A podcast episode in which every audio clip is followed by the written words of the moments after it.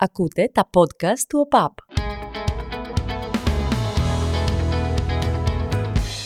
Χρειάζεται μπασκέτα για να παίξεις μπάσκετ. Πρέπει να έχεις φιλέ για να παίξεις βόλεϊ.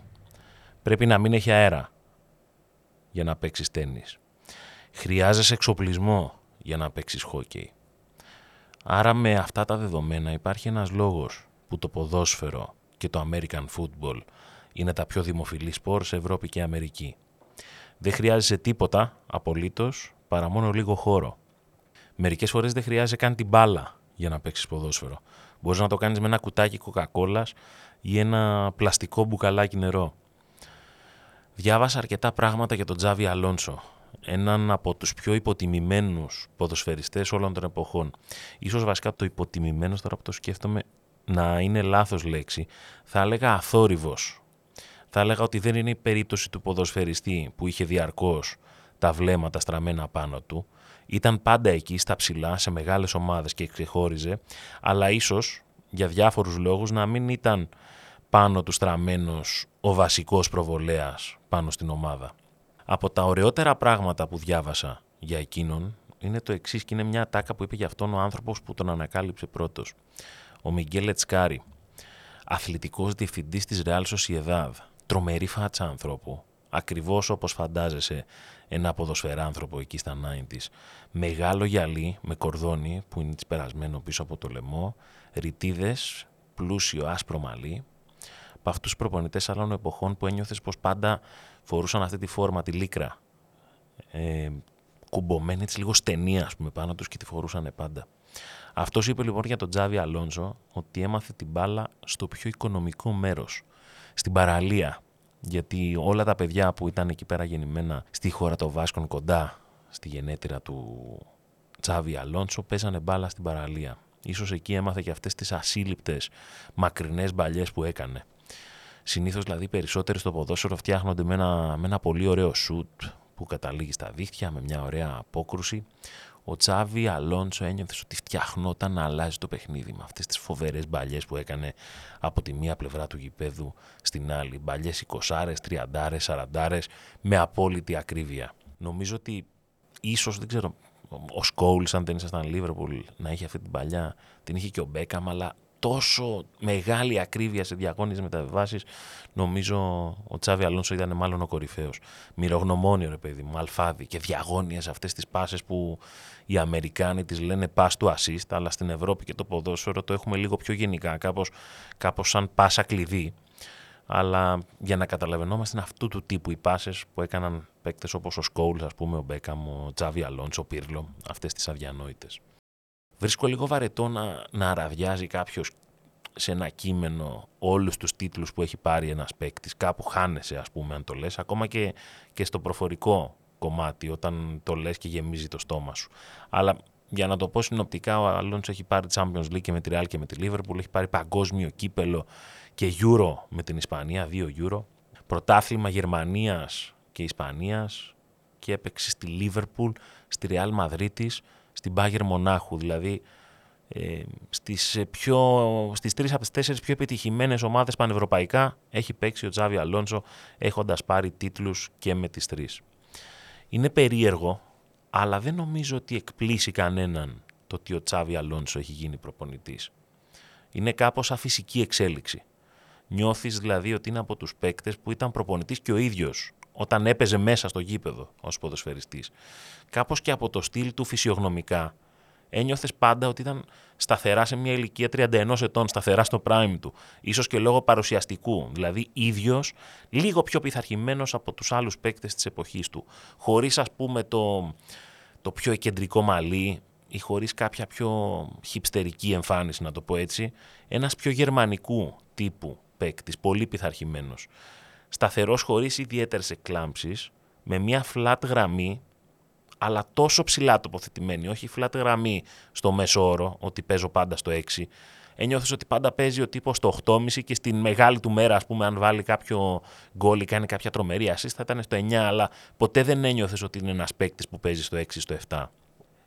Παράλληλα όμως, αυτή η σοβαρότητα που εξέπεμπε ήταν άμεσα συνειφασμένη με την τρέλα που είχε ίδιο, ο ίδιος για το ποδόσφαιρο. Ίσως όχι τόσο εκφραστικά, αλλά πραγματικά τρελαμένος.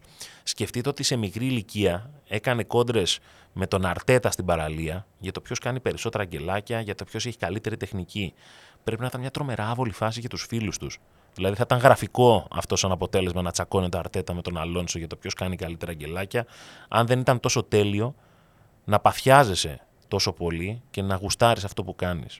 Ο Αλόνσο έγινε καλύτερος παίκτης από τον Αρτέτα. Αλλά προπονητικά ο Αρτέτα έχει ένα προβάδισμα αυτή τη στιγμή ως τεχνικός. Νιώθω όμως ότι και εκεί θα τον ξεπεράσει. Αυτό είναι βέβαια προσωπική άποψη. Δεν μπορεί να πεις ότι βασίζεται κάπου με τα τωρινά δεδομένα, μόνο στην αίσθηση που σου βγάζει ο προπονητής. Εντύπωση τέλος πάντων δεν μου έκανε ότι ο συγκεκριμένος έγινε προπονητής. Ούτε καν ότι έχει γίνει καλός προπονητής. Περίμενα μια ιστορία λίγο πιο ζυντανική απλά. Ότι κάπως λόγω ονόματος η ευκαιρία στο υψηλότερο επίπεδο θα έρθει σε ένα πιο ψηλό σκαλί. Εκείνος ξεκίνησε από την ομάδα νέων της Real, ίσως για να το πάει και εκείνος λίγο πιο σε στυλ Ζινεντίν Ζιντάν, αλλά πήγε μετά στη δεύτερη ομάδα της ε, Real Madrid. Από εκεί το τζίμπησε η Leverkusen και έχει ξεκινήσει να πηγαίνει πάρα πολύ καλά. Προλαβαίνω την αφορμή για αυτό το podcast τώρα που η Leverkusen στην οποία είναι προπονητής ο Τσάβι Αλόνσο, είναι πρώτη στη Γερμανία. Δεν ξέρω για πόσο, γιατί η Bayern βρίσκει ακόμα και στα κακά της μία δίωδο προς την κορυφή. Φέτος βέβαια δεν είναι τόσο κακά θεωρώ, θεωρώ ότι κάτι δημιουργείται προς την καλή κατεύθυνση. Αλλά ο Αλόνσο είναι ο προπονητής της ομάδας της Leverkusen και εκείνη ξεχωρίζει ήδη πάρα πολύ στη Γερμανία. Θεωρώ ότι αυτός ο προπονητής θα γίνει κάτι πολύ μεγάλο και έχω σκεφτεί κάποιους λόγους που θα ήθελα να μοιραστώ μαζί σας και κάπου εκτιμώ ότι βασίζονται. Το 2014 ο Αλόνσο συμμετείχε στην ιστορική ομάδα της Real Madrid που κατέκτησε το περιβόητο ντέσιμα, το δέκατο τρόπαιο στην ιστορία της Βασίλισσας και μάλιστα από τα Champions League που κατέκτησε στη συνέχεια που έκανε κυριάρχησε σε αυτή τη δεκαετία στο ποδόσφαιρο Real ήταν ίσως και ο πιο επεισοδιακός βάση του ότι ισοφάρισε στο τελευταίο λεπτό του αγώνα και το πήρε μετά στην παράταση. Προς μεγάλη έκπληξη όλων, όταν πήρε το 10ο η Ρεάλ, ο Αλόνσο αποφάσισε να φύγει. Όχι γιατί δεν ένιωθε ότι έχει μέλλον στη Ρεάλ, αλλά επειδή βλέποντας πως οδεύει προς τη δύση της καριέρας του, κοίταζε λίγο το μέλλον. Και πήγε στην Πάγερ Μονάχου για έναν λόγο αποκλειστικά. Για να δουλέψει κάτω από τις οδηγίες του Πεπ Γκουαρδιόλα, να μάθει από εκείνον. Ο Γκουαρδιόλα είχε ήδη δείξει στην Παρσελώνα ότι είναι ένας ποδοσφαιρικός επαναστάτης ως προς την τάση που πηγαίνει το ποδόσφαιρο και ήθελε να το ζήσει από μέσα ο Αλόνσο. Η διακίνηση, φανταστείτε, είχε κάνει και ο ίδιος ο Πεπ Γκουαρδιόλα όταν είχε αποφασίσει το 2002 ενώ ήταν στην Πρέσια, ας πούμε, να πάει στη Ρώμα όχι τόσο για αγωνιστικούς λόγους, όσο να δουλέψει κάτω από τις οδηγίε του Φάμπιο Καπέλο, τότε κορυφαίου προπονητή στην Ευρώπη. Ε, και μετά τον Καπέλο πήγε ο Γκουαρτιόλα από κοντά, συζήτησε επί ώρες, επί μέρες, επί μήνες με τον ε, Μαρσέλο Μπιέλσα, ο οποίος τον ενέπνευσε πάρα πολύ στο τακτικό κομμάτι και σε αυτή την ε, καλώς εννοούμενη ποδοσφαιρική ιδιομορφία που έχει και εκείνος με το κομμάτι της τακτικής προσήλωσης των παικτών του. Ο Αλόνσο με το που σταμάτησε το ποδόσφαιρο είχε κάτι που δεν κατάφερε κανένας παίκτη της δικής του γενιάς. Δούλεψε με τους κορυφαίους προπονητές που υπήρχαν στο ποδόσφαιρο όσο εκείνος έπαιζε ποδόσφαιρο και συνάντησε τους μεγάλους σε ηλικία προπονητές που ήταν πριν από αυτόν προς το τέλος της καριέρας του και δύο-τρεις στο prime τους. Είναι εντυπωσιακό αυτό γιατί αν το σκεφτείτε έπαιξε στην Ισπανία, την Αγγλία και τη Γερμανία. Ο πατέρας του ήταν παίκτης και προπονητής οπότε η κουλτούρα η ποδοσφαιρική ήταν πολύ καλά εντυπωμένη στη συνείδηση του Τσάβι Αλόνσο. Στη Λίβερπουλ ξεκινάει και έχει το Ράφα Μπενίτεθ έναν πολύ σπουδαίο προπονητή εκείνης της εποχής. Σε όλα του τα χρόνια στη Λίβερπουλ είναι με τον Ράφα Μπενίτεθ. Στη Ρεάλ είναι με τον Τζοσέ Μουρίνιο. Τον άνθρωπο που μπόρεσε στη μετά Γκουαρδιόλα εποχή να κλείσει το κενό που υπήρχε μεταξύ Μπαρσελόνα και Ρεάλ Μαδρίτης και τελικά να θέσει τις βάσεις για να μπορέσει η Ρεάλ να κάνει αυτή την κυριαρχική πορεία στα επόμενα χρόνια. Και βέβαια μετά το Μουρίνιο με τον Κάρλο Αντσελότη, τον κορυφαίο μάνατζερ προσωπικότητων στο ποδόσφαιρο, ε, ο οποίος έχει καταφέρει να διαχειριστεί τις μεγαλύτερες ποδοσφαιρικές προσωπικότητες σε όλη την, ε, σε όλη την Ευρώπη. Στην Bayern με τον Pep Guardiola. Και όταν υπήρχαν διακοπή, όταν είχε διακοπεί μάλλον το εθνικό πρωτάθλημα και έπρεπε να πάει με τη χώρα του, ήταν στην Ισπανία υπό τις οδηγίες του Βιθέντε Ντελμπόσκε και κατάφερε να πάρει τρεις τίτλους με την εθνική ομάδα της Ισπανίας που σε πολύ μεγάλες γενιές του παρελθόντος δεν είχε καταφέρει να πάρει αντίστοιχους τίτλους. Άρα, πόσο καλύτερες προσλαμβάνουσες μπορείς να έχεις ως προπονητής, αν έχεις δουλέψει με όλους αυτούς; Δεν υπάρχει κάποιος που να μην δούλεψες. Δηλαδή, θα μπορούσε να πει κάποιος ότι θα μπορούσε να έχει δουλέψει με το Ferguson. OK, okay, ναι, ήταν ένας που δεν μπόρεσε ας πούμε, να δουλέψει. Ο Αλόνσο δεν έπαιξαν στην ίδια ομάδα. Αλλά θέλω να πω ότι η γενική εικόνα είναι ότι έχει πάρει από τους καλύτερους προπονητές της δικής του εποχής το απόλυτο. Δεν του λείπει σχεδόν κανένας. Το μόνο που χρειάζεται, αν θες να γίνεις προπονητής, είναι να έχεις το ανοιχτό μυαλό, να αντιλαμβάνεσαι τι πρέπει να ακούσεις, τι πρέπει να αφομοιώσεις από αυτούς τους προπονητές, όσο είναι εκείνοι, όσο παίζεις υπό τις ε, δικές τους οδηγίες. Σκεφτείτε ότι και προπονητικά στα, στην πρώτη του χρονιά, στο Under 13 της Real Madrid, σε μια σεζόν 23 αγώνων, ξεκίνησε το πρωτάθλημα και το τελείωσε με 22 νίκες και μια ισοπαλία. Αλλά πες εκεί ότι είναι η Real Madrid, το ταλέντο είναι ασύγκριτο σε σχέση με όλη την υπόλοιπη Ισπανία.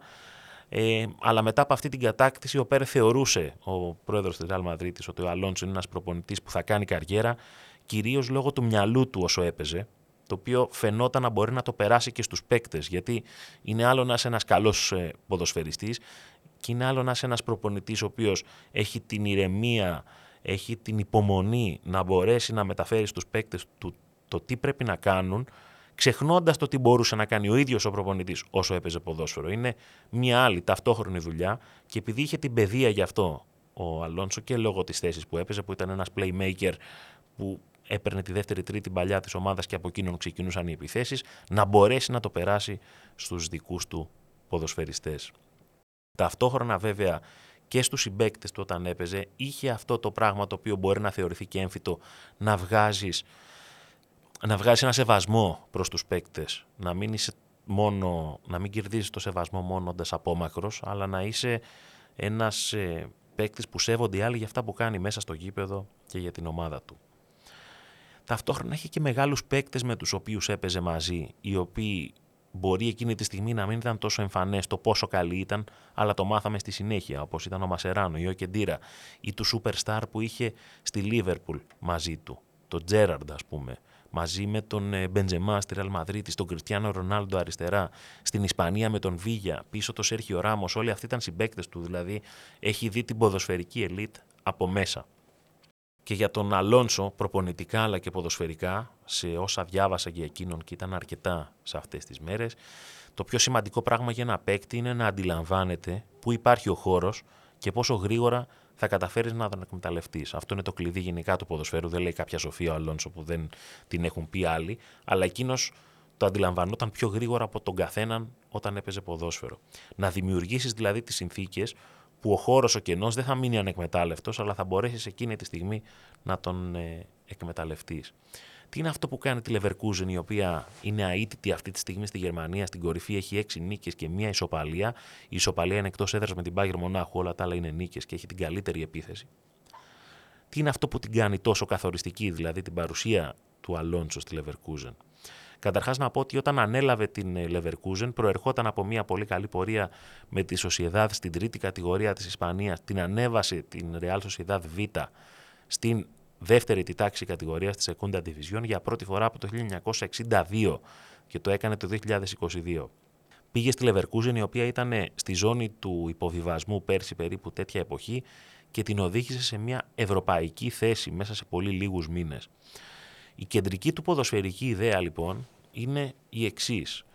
Δέκα παίκτες είναι στο γήπεδο, εκτός του τερματοφύλακα, και για εκείνον πέντε παίκτες στο μυαλό τους έχουν ως κεντρική ιδέα, ως κεντρική κουλτούρα την επίθεση, πέντε παίκτες έχουν το μυαλό τους στην κάλυψη, αυτό που λέμε cover.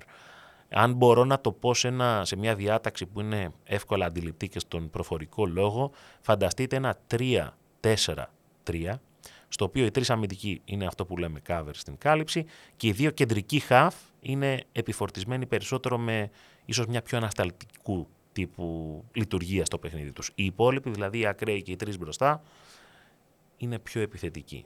3-4-3, πέντε παίκτες έχουν το μυαλό τους στην επίθεση, πέντε στην κάλυψη. Για τον Αλόνσο αυτό το σύστημα είναι η τέλεια ισορροπία. Δηλαδή, επηρεασμένος και από τη δική του καριέρα, θεωρεί ότι ο πιο σημαντικός παίκτης είναι ο κεντρικός χαφ. Και για αυτή τη δουλειά πήρε στη Leverkusen τον Granit Τζάκα από την Arsenal. Πάντα διαθέσιμος για στήριξη στους συμπαίκτες του να είναι κοντά και να έχει την, ταχύτητα σκέψης να προβλέψει πού μπορούν να δημιουργηθούν γρήγορα με μία πάσα η κενή χώρη και να δημιουργήσει ο Αλόνσο τις συνθήκες που θέλει για την ομάδα του να παίξει ποδόσφαιρο. Η δυνατότητα του Τζάκα πάντως να διαβάσει πολύ γρήγορα το παιχνίδι έχει δώσει στη Leverkusen αυτό τον αέρα που θέλει στην αρχή της χρονιάς, πηγαίνει καλά και στην Ευρώπη. Στα άκρα ο Αλόνσο θεωρεί ότι δεν μπορείς να παίξεις στο σύγχρονο ποδόσφαιρο αν δεν έχεις μεγάλη ταχύτητα και έχει πάρει τρεις παίκτες για αυτό το ρόλο, δηλαδή να είναι πάρα πολύ γρήγοροι στα άκρα και να δημιουργούν αρκετά προβλήματα. Μέχρι στιγμής καμία ομάδα δεν έχει βρει τρόπους να περιορίσει αυτό το κομμάτι στην Leverkusen, το οποίο το παίζουν με πάρα πολύ μεγάλη επιτυχία ο Νιγηριανός Βίκτορ Μπονιφάτσι, ο Ολλανδός Τζέρεμι Φρίμπονγκ και το μεγαλύτερο ταλέντο του γερμανικού ποδοσφαίρου, ίσως μετά το Μουσιάλα, ο Φλόριαν Βίρτς, που είναι καθοριστικός στον τρόπο που αγωνίζεται η Leverkusen. Έχει πολύ μεγάλη ακρίβεια στις μεταβιβάσεις της η Leverkusen, η οποία σε ένα πρωτάθλημα το οποίο αλλάζει συνεχώς και οι δυναμικές δεν είναι τόσο ξεκάθαρες από την αρχή του πρωταθλήματος. Δηλαδή το ποια ομάδα είναι πάντα πολύ καλή πέραν της Bayern. Μπορεί η Dortmund να κάνει title challenge και την επόμενη χρονιά να είναι εκτός της διεκδίκησης του στόχου. Μπορεί η Gladbach να μην ξεκινάει καλά και να παίρνει μεγάλες νίκες. Μπορεί η Λιψία, η, η Παύλου τη Λιψία να να, να θεωρήσει ότι μπορεί να πάει και το πρωτάθλημα, αλλά να απογοητεύει στη συνέχεια. Αλλάζουν πολύ γρήγορα οι δυναμικές. Πάντως η Leverkusen έχει βρει μία τρύπα να φτάσει μέχρι την ε, κορυφή. Δεν ξέρω αν θα φτάσει ως το τέλος, αν θα μπορέσει να, να αφήσει την Bayern εκτός πρωταθλήματος μετά από τόσα χρόνια. Μοιάζει δύσκολο. Αν δεν το χάσε και πέρσι η Bayern στο τελευταίο δευτερόλεπτο, λες πότε θα το χάσει. Άγνωστο. Μία πρόβλεψη πάντως δικαιούμαι να την κάνω και θεωρώ ότι ό,τι και να κάνει η Leverkusen στον Τσάβι Αλόνσο ανήκει πάρα πολύ το ποδοσφαιρικό προπονητικό μέλλον και θεωρώ ότι θα προσθεθεί πολύ σύντομα στα πιο γνωστά και καταξιωμένα ονόματα που υπάρχουν αυτή τη στιγμή στους πάγκους των ευρωπαϊκών ομάδων. Το περίεργο είναι ότι δεν μπορείς να τον χαρακτηρίσεις νέο Μουρίνιο, νέο Γκουαρδιόλα, νέο Μπενίτεθ. Έχει τα πάντα από όλους στο δικό του πρόσωπο και με ένα ακόμα μεγάλο πλεονέκτημα. Όχι μόνο έχει τα πάντα, υπήρξε πολύ μεγαλύτερος ποδοσφαιριστής από όλους τους υπόλοιπους προπονητές ως ποδοσφαιριστές. Οπότε έχει αρκετά συγκριτικά πλεονεκτήματα και η δική του ιστορία νομίζω ότι θα αφήσει εποχή και στην προπονητική, διότι στο ποδόσφαιρο έχει ήδη αφήσει. Ακούτε το εντός έδρας στο Spotify, στα Google αλλά και στα Apple Podcasts. Μέχρι την επόμενη φορά, να είστε καλά.